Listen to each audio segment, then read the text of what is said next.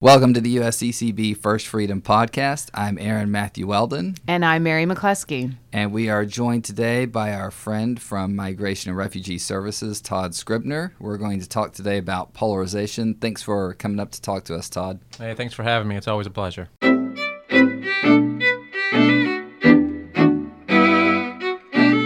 Well, hey, sorry, I got it. I'm gonna go to confession. Before Mass? Yeah, over at the Basilica. So Oh, so we've got to wrap we can- this We gotta wrap this up like right now. Crank yeah, this yeah, out yeah. in 40 minutes, Yeah, an hour. an hour. Yeah, well, I don't know. Well, if I an don't hour make is it. not going to give you time to walk to the shrine. oh, I'm driving. you drive? Yes, I Drive. drive. what? It's it's a speed Well- issue. If I I can get there and back and get confession in in like 25 minutes if it's real easy. Yeah. Like if it, if there's no lines. And there's no lines, yeah. Well, Soul polarization. Oh, Y'all want to talk about Yeah, and polarization? then confession actually feeds into it because it sort of sort of instill a sense of humility, perhaps, and polarization might actually be built on an attitude of absolute certainty. You in think one's so? Position. Presumption? a presumption of um, yeah of, of certainty. mm. I don't know. I'm, maybe I'm reaching for something here, but Well, I've wondered if you engage in some way in if in examining one's conscience, examine your conscience and you realize, you know, that you contribute to this polarized environment or you think you may have done something that's contributed or even you have like a habit of thought that does. You know, to what degree like this kind of gets into like one of the questions I wonder sometimes is is polarization even a problem? or is your question really is it a sin because i could see Right, right. where it's it's maybe the sin of pride or the sin of it could lead to being uncharitable or being Right, um, right. rage i mean certainly we see rage all over social media which then i think converts into anger and being uncharitable towards others in person Mhm. right i mean there are some people that you can't have a conversation with at all because they just become too well, what about a sin against? It could be like a sin against almost all of the deadly sins. What about a sin against sloth? That's a- uh, or some, you know where you're you basically become so complacent in your own worldview that you don't take any Oh, I see opportunity to challenge or to investigate further to dig deeper to you know to explore whether or not you're wrong and so you just kind of sit on the couch watch whatever political The show is appeals to your third own season of Stranger Things is coming up. Yeah, Watch that'd be that one. and it, yeah. or mhm. yeah or fox or msnbc depending upon your Mhm. political affiliation and just sort of get fed the kind of the, the same rigmarole that you affirm anyway Well, I, Yeah. guess, I guess I should say, you know, so that we're on. This is this is the USCCB First Freedom podcast, and the reason we are talking about polarization today, one reason is that on our last episode, episode twenty three, with Lauren McCormick, Lauren McCormick is our advocate on the Hill for religious liberty issues, and we were talking about kind of our hopes. What are some of our hopes for Congress in twenty nineteen? And she just mentioned how achieving positive things in Congress is so difficult because of the polarized, how polarized politics has become. Um, so, so we thought this would be good, gives us a good opportunity to talk about this topic in general, which is one that's interested me for a long time. And I think then you're talking about two different things. She was referring to polarization in secular politics, whereas I mean, one of the things we I think we think about here at the bishops' conference, at least as staff, is the issue of polarization within the church. Mhm. So anyway, yeah, what is polarization at all? Sometimes I wonder. I, I say this about like, is it a problem? Because I think whether or not you think it's a problem depends on what you think polarization is. Like if you just think of it as deep disagreement, then you're not necessarily by being even using sharp language to disagree with others, you're not necessarily doing any doing something wrong. Yeah, I think I think for Catholics, I see maybe the the I don't know about definition, but maybe the source of some of it could be putting your identity as you know whatever your political party is or whatever your leanings you know i'm progressive i'm conservative traditional whatever like putting that ahead of your catholicism right i mean we're we're followers of jesus christ first and I was recently reading the story about the, you know, Jesus was asked by the, either the Pharisees or the Sadducees or about, you know, well, do you pay taxes? Or I don't know the exact story. Sorry. Catholic, you know, can't quote scripture. But, you know, basically his answer was run, render unto Caesar what is Caesar's and render unto Yeah, God yeah. what is God's. Putting it in the context of what do you owe God? Well, everything, mm-hmm. right? Creator of the universe, creator of you, right? Your savior. And so recognizing like legitimate, you know, yes, we we follow civil laws and we, you know, are good citizens, but ultimately like put it that everything in the context of your faith. So I think when people lose that perspective, I think that that leads to some of the polarization. Like you forget that like my goal in a conversation is not to challenge, you know, convince somebody I'm right. My goal is to like find what do we have in common and to treat that person with respect and therefore treat their opinions look at their opinions from the light of this is a human person Mm-hmm. that God created with their own life, thoughts, will, mind, and to do it charitably. Mm-hmm. Yeah, there's a um, sort of the building on the, the question of relationship between religion and politics. There's a, and this is the first step, I think. You know, when one's political ide- identity becomes sort of prior or ascendant above their sort of religious identity, that opens the door for political polarization to enter into the church. And there's a, a guy, Robert Wuthnow, who's wrote this book, Restructuring of American Religion. Uh, and it really looked at the way in which religious identity has been shaped over the course of the 20th century. And um, he basically, you know, if you go back to the early 20th century, the argument that he makes, and it's pretty clear, is that denominational identity was super important. You know, Catholics didn't like Protestants, and particularly, you know, Protestants didn't always like the other Protestants all the time either. Um, and sort of there were divisions along the kind of denominational, largely Christian lines at the time. And in the post World War II world, to kind of um, just summarize the argument, is that you have the the decline of denominationalism as a marker of religious identity. Um, as Catholics began to integrate into the wider community, as they got better, you know, better educated, they got better jobs, they moved into the suburbs, they interacted more with Protestants. This kind of denominational am- enmity decreased significantly, partly as a consequence of of that development. Sort of denominational identity declined in its importance, and what took its place is political ideology and sort of political identity became a more important marker of religious identity. And this is a large part, uh, you know, as a consequence of what's happened, you know, externally. You know, the debates over, you know, Vietnam, civil rights movement, the emergence of the Christian right, so on and so forth, such that as you move into the 70s and the 80s, conservative Catholics tend to have more in common with conservative Protestants than they do with liberal Catholics in terms of the public square. And liberal Catholics have more in common with liberal Protestants than they do with conservative Catholics. Mm-hmm. And so there becomes this rift down the center of the church, such that that you you, you have a, a kind of a division even within the church itself.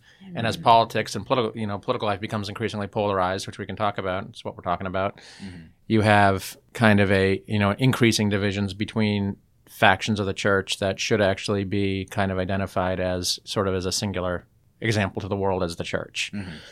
And so that sort of sets the stage for you know where Democratic and Republican politics goes. How does that affect you know it becomes more polarized? Do Catholics within these kind of situated situate you know become more polarized as well?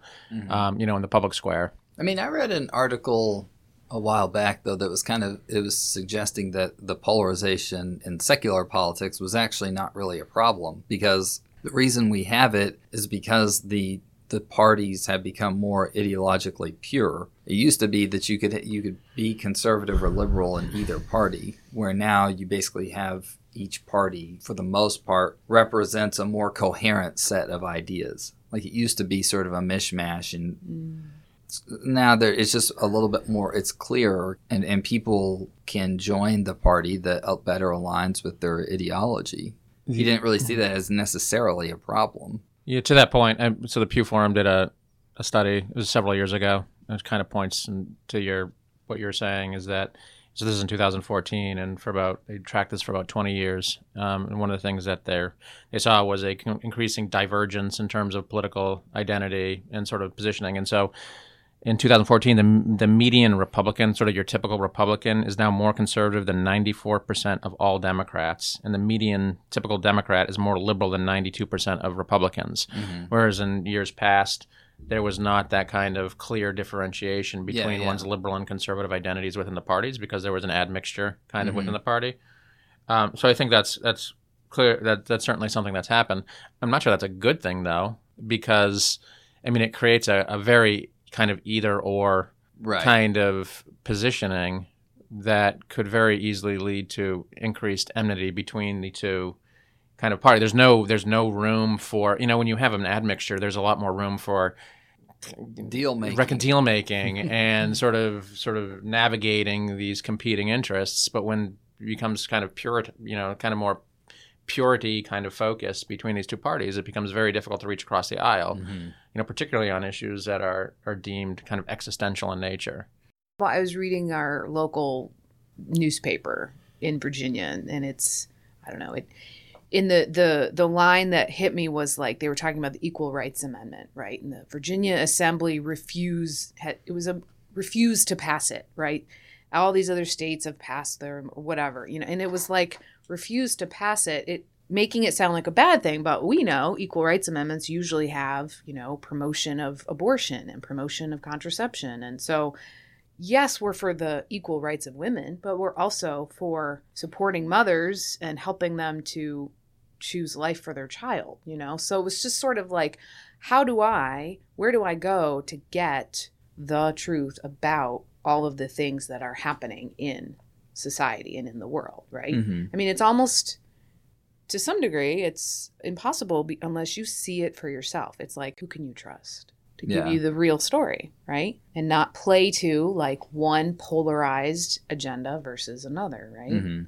So here's one a question though that I wonder about with this is the role that the church plays in all this kind of stuff. I think sometimes there's this idea out there that you run into often that you would expect that if Catholics, especially Catholics who care about political issues, can refer to a common body of teaching, Catholic social teaching, it should mean that we can at least kind of converge, or at the very least, you can understand what your political opponent, you can understand where they're coming from. That's what you would think. Yet, I think, well, in an ideal world, but sometimes I think that Catholics may be worse because you end up because you can have a theological reason for your political position, which sort of raises the stakes of whatever your your claim is. And so it's not then just about, well, I think this particular legislation would be good for the country. It's well, in order to be a faithful Christian, you must be supporting this kind of legislation and if you oppose it then it must be because you're an unfaithful christian or the you know what i'm saying so it, i think Mhm.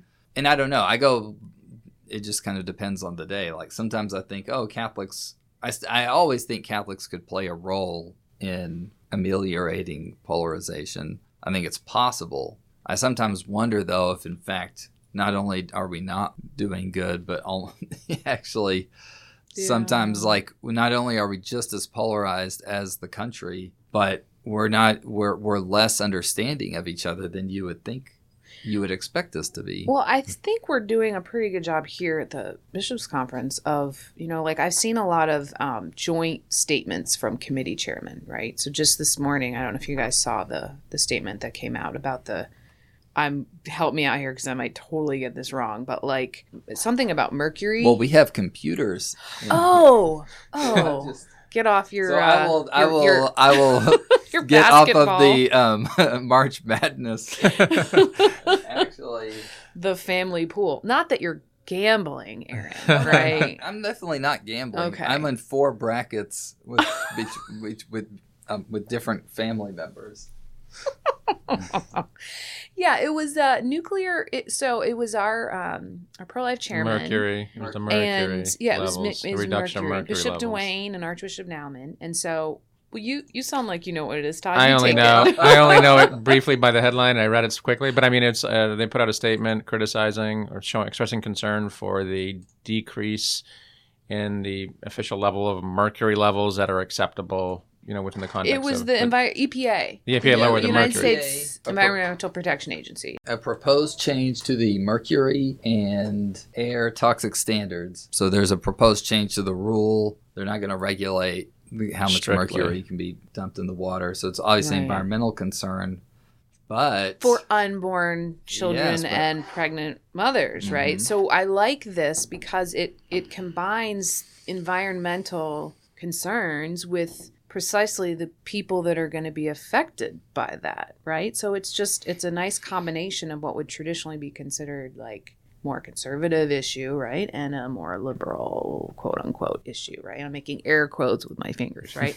so I what I'm saying is that we try at the conference to really just we're trying to be trying to be Catholic. Just Yep. Yeah, and I think that, good. yeah, and I think that, and I think that it shows in more in a more macro level, kind of the the way in which our kind of the conference works is that you know on issues of immigration, and this is it, it, demonstrates the polarity that's existent within secular politics, but it also demonstrates the efforts by the bishops, I think, to overcome that polarity or at least approach it in a different way. Is that on the issue of immigration, you know, if you're talking about pro-immigration kind of immigrant-friendly legislation in Congress, for example, there is I'm not generalizing here, but there's it tends to be more the positions of the bishops tend to be more in alignment with the positions taken by the Democratic caucus, you know, in terms of, you know, immigration reform, legalization efforts, that sort of thing, and at odds with, generally speaking, the position of Republican leadership or at least voting members, you know, within the Congress. But then on issues related to the pro-life movement, the positions of the bishops are much more aligned with sort of the Republican caucus, and they're not as so much in line with the Democratic caucus. And so the kind of the bishops can't be set within these kind of polarities from the outset. You know, effectively, they're trying to figure out ways to deal with both sides of the aisle and different issues in different ways.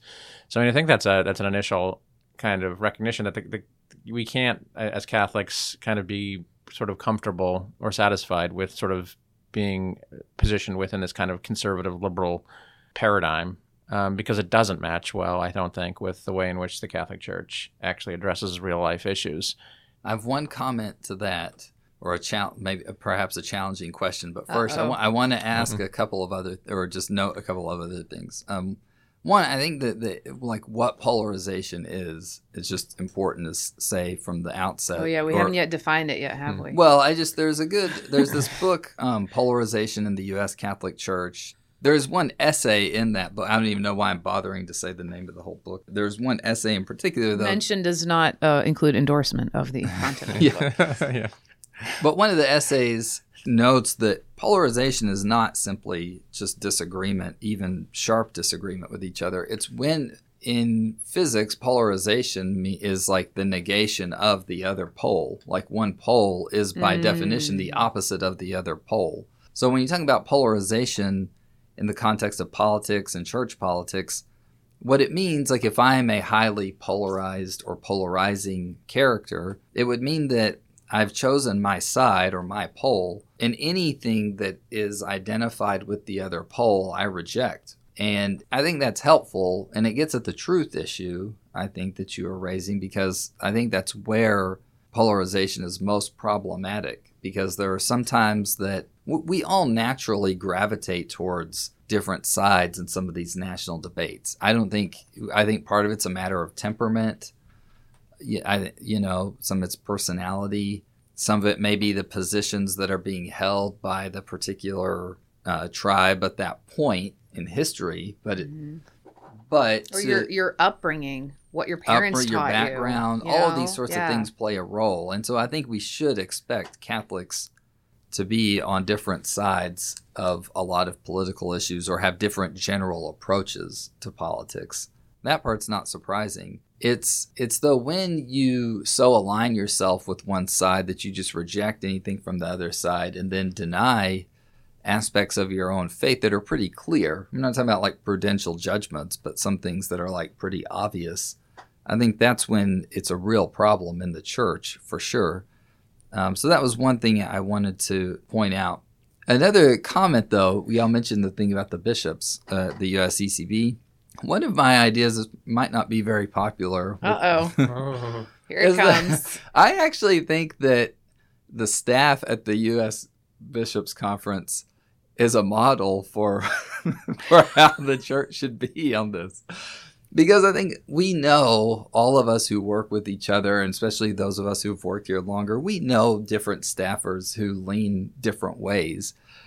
But most of us are friend are not only tolerate each other but like each other. A lot, of, you know what I mean? Like we're friends with people For the most part, yeah. No, I have we friends that are on different who see things differently than I do. You hear good debate sometimes Mm-hmm. 'cause- because people, you know, really know their stuff. But I think that most of us here, my experience at least, has been that most people are willing to recognize where some of the the sides they take on issues is just their personal private judgment and that they have to put some of those things aside sometimes Mhm. for the sake of serving the church as a whole. And I think that that's actually there's a certain virtue there. I mean, there's a certain asceticism, a certain kind of discipline you have to have with yourself that I actually think that is you could propose. So are you suggesting we should pay people to be open-minded? I think that we should hold up the bureaucrat saint as as as like the as a possible um, model for how to get through. the, the culture here shapes the kind of the individual's you know take or approach i think to politics and other issues that could otherwise be contentious out into the world i mean there is a kind of culture here i think that feeds into this kind of what you're talking about. But i think it also points to something else is that i mean there's a couple of things but i mean the church is itself not fundamentally a political institution. You know i mean that politics is sort of a derivative i think in some ways of what the church is.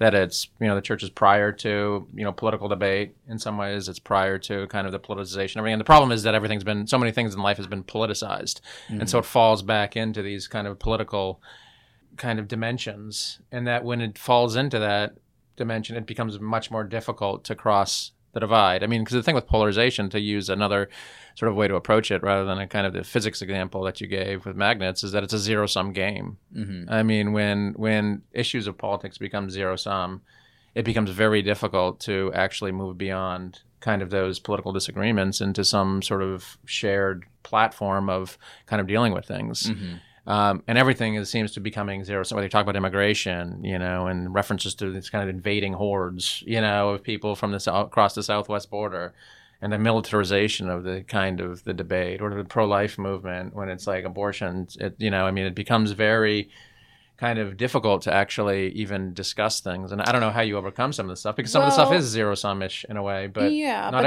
everything. that's actually a strategy of some people who are out there to promote their agenda or whatever is to point out to make people who think differently as you know oh they're stuck in this way of thinking. And but it, the pointing fingers which actually entrenches the polarization.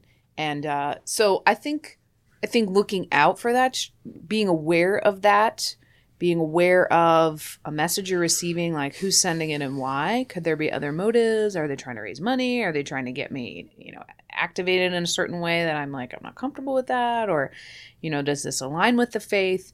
And just like, like, like Jesus did, like he just refused to kind of get dragged down into it. You Mhm. know, he was just like, of course, he was, you know, all knowing and why, you know, I mean, yeah. the, you know. the slight fact he's the son of god yeah, the son of God, you know, yeah, is the son of God, yeah. But no, just I mean, I think like reflecting on like, well, what would what would Jesus do in this situation? No, but just like he didn't um he didn't get dragged down into it.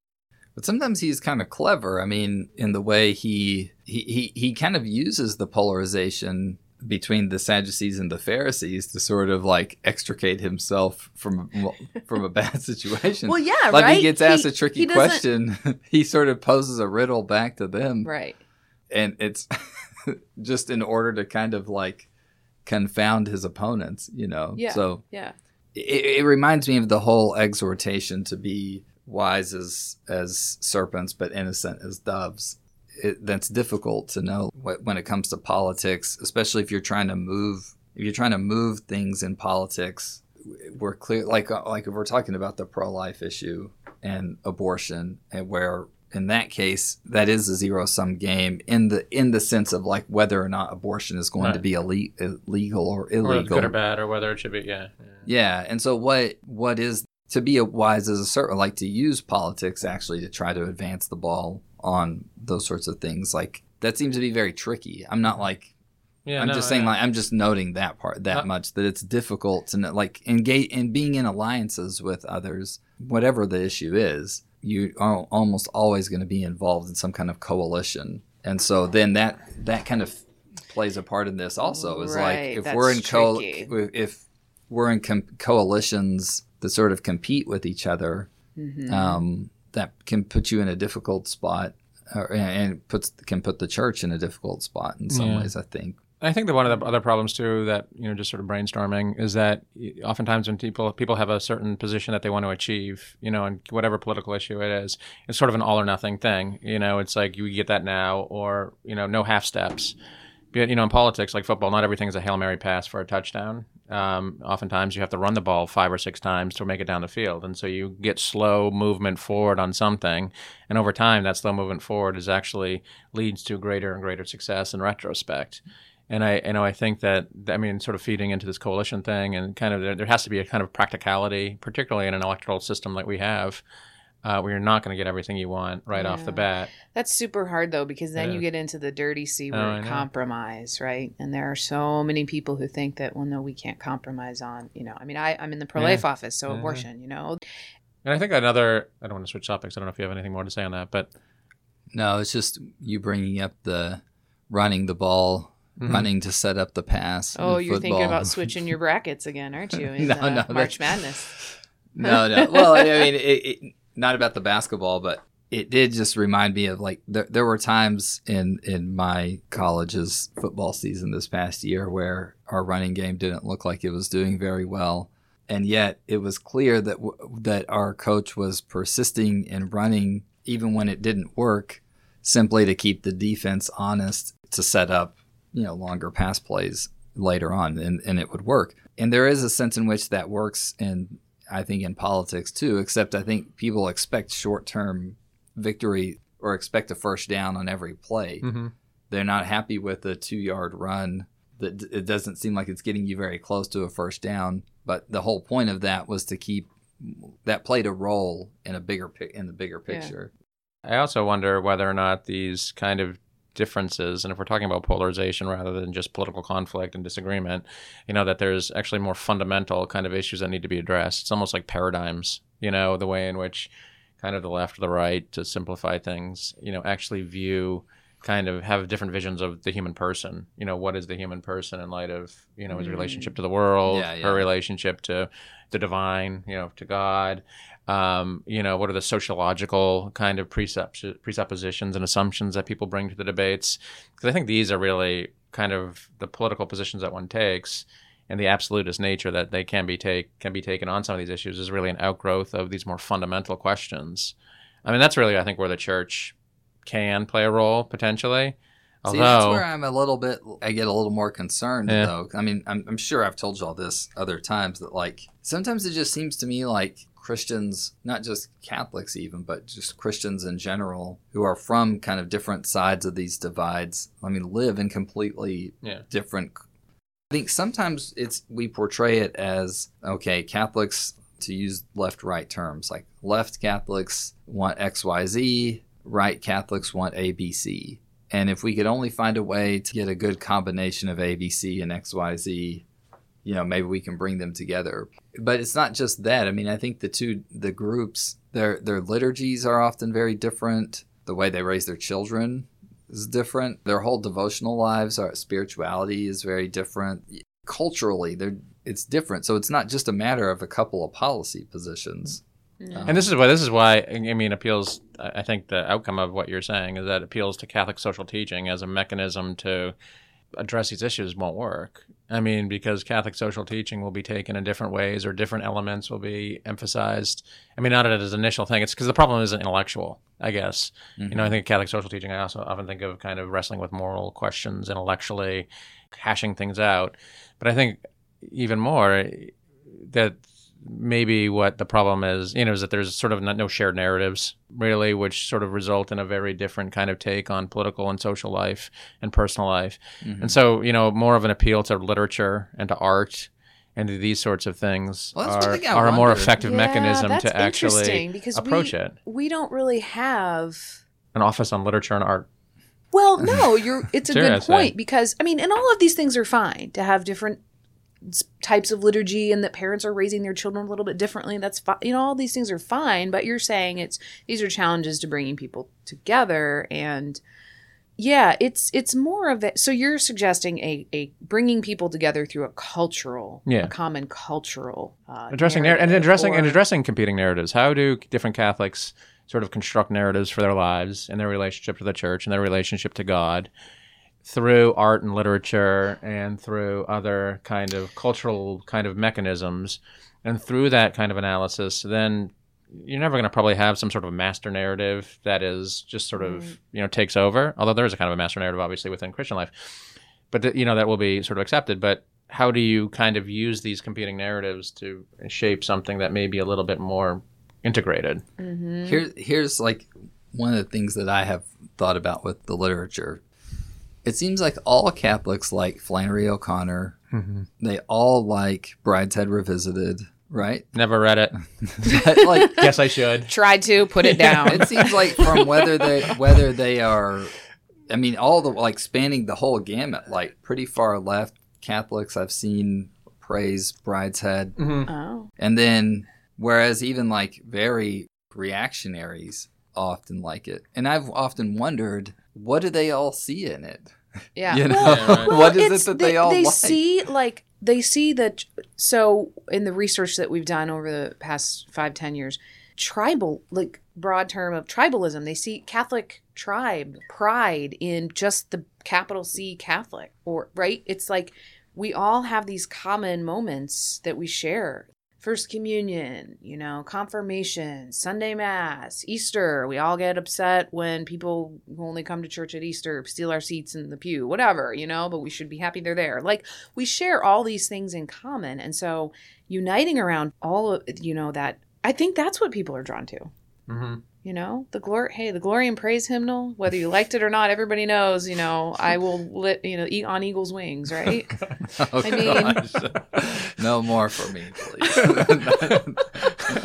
But, but I, I mean I, I wonder with brideshead specifically if it's because and i've only read it once so I, I don't know the story real real well except that you know you got one character who's kind of what you might have called in a in a former era you might have called it called him a bad catholic like he constantly falls back into into these different to mortal sin um, kind of falls away from the faith in some ways and yet he's also he's also clearly being portrayed as a holy person in a way that's like the way he's portrayed is something I think you only see in Catholic literature. We'll just put it that way. Like he's not seen as as a morally upright character, he, but he's still seen as holy. And I don't know if if that's like some Catholics are attracted to that, whereas sort of the whole I mean, the whole family that it centers around is like aristocratic, and so you have those kind of aristocratic virtues are on display throughout the the story. And if that's what the right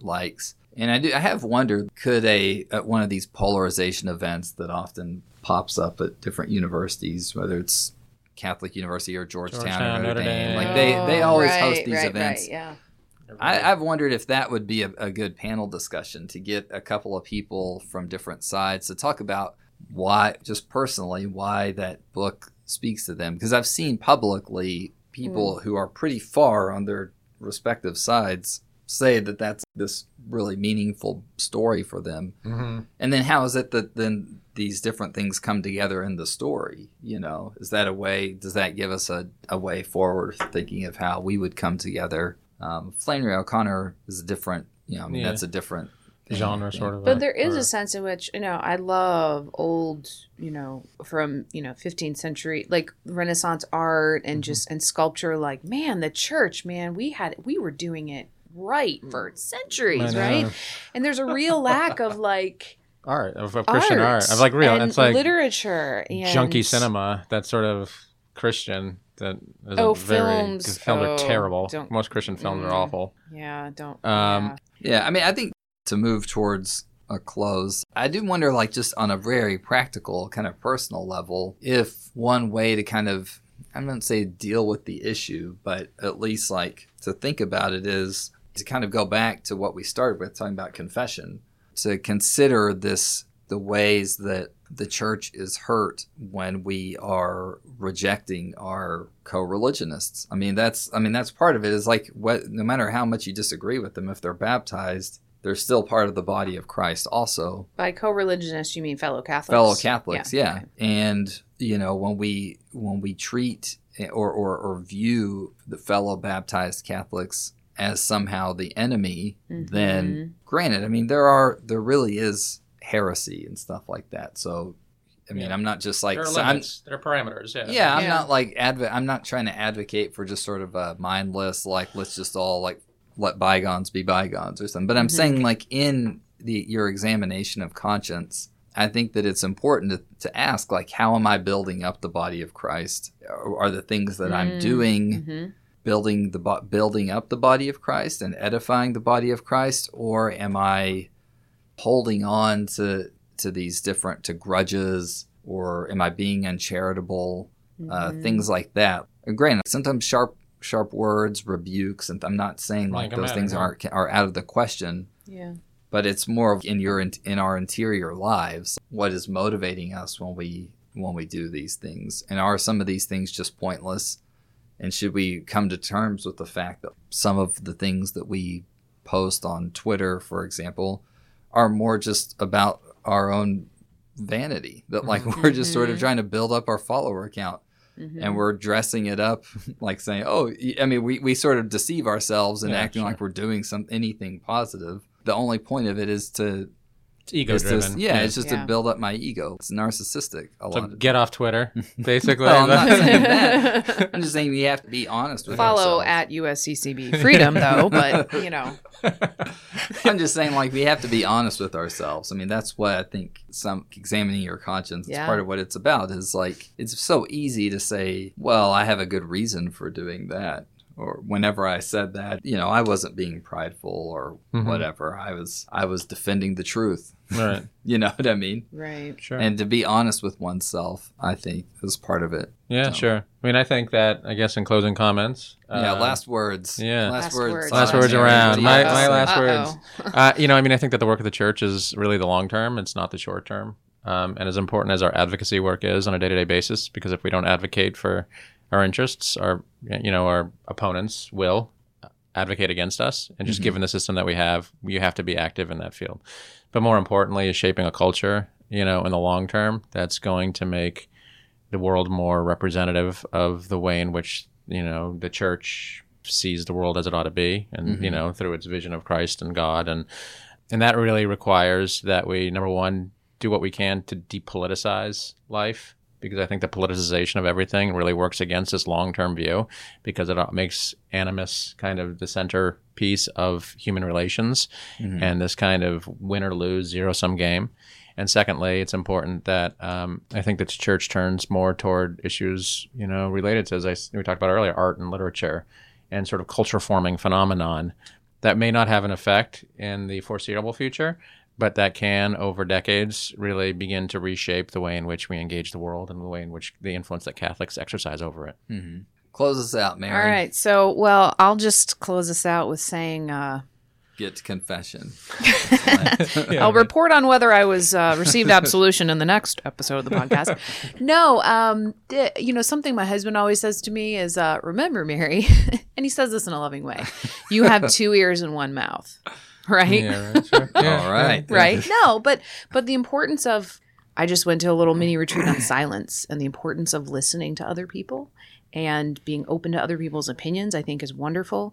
In the in the gospels, the Lord is silent, right? Throughout Mhm. most of his life, right? We don't hear from him until he's uh, you know, the last 3 years of his life, right? And and St. Joseph, we just celebrated the feast of St. Joseph. He was is seen to be silent. So I think it just speaks to the importance of listening, listening to other people, being open to their mindsets, and uh, trying to imitate Christ in all we do.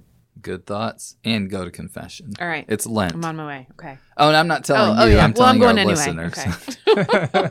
oh yeah, I think you. Oh, you. You're going to be pushing it. Yeah, so- I'm going to be pushing. Okay. So the, this right. afternoon they have it too, don't they? yeah, They yeah. do. Like have one o'clock, They or one to three, or two to three, or something like that, or whatever. All right. Thank you so much for joining us. This is Aaron Matthew Weldon and Mary McClusky. And thanks for joining us on the First Freedom Podcast.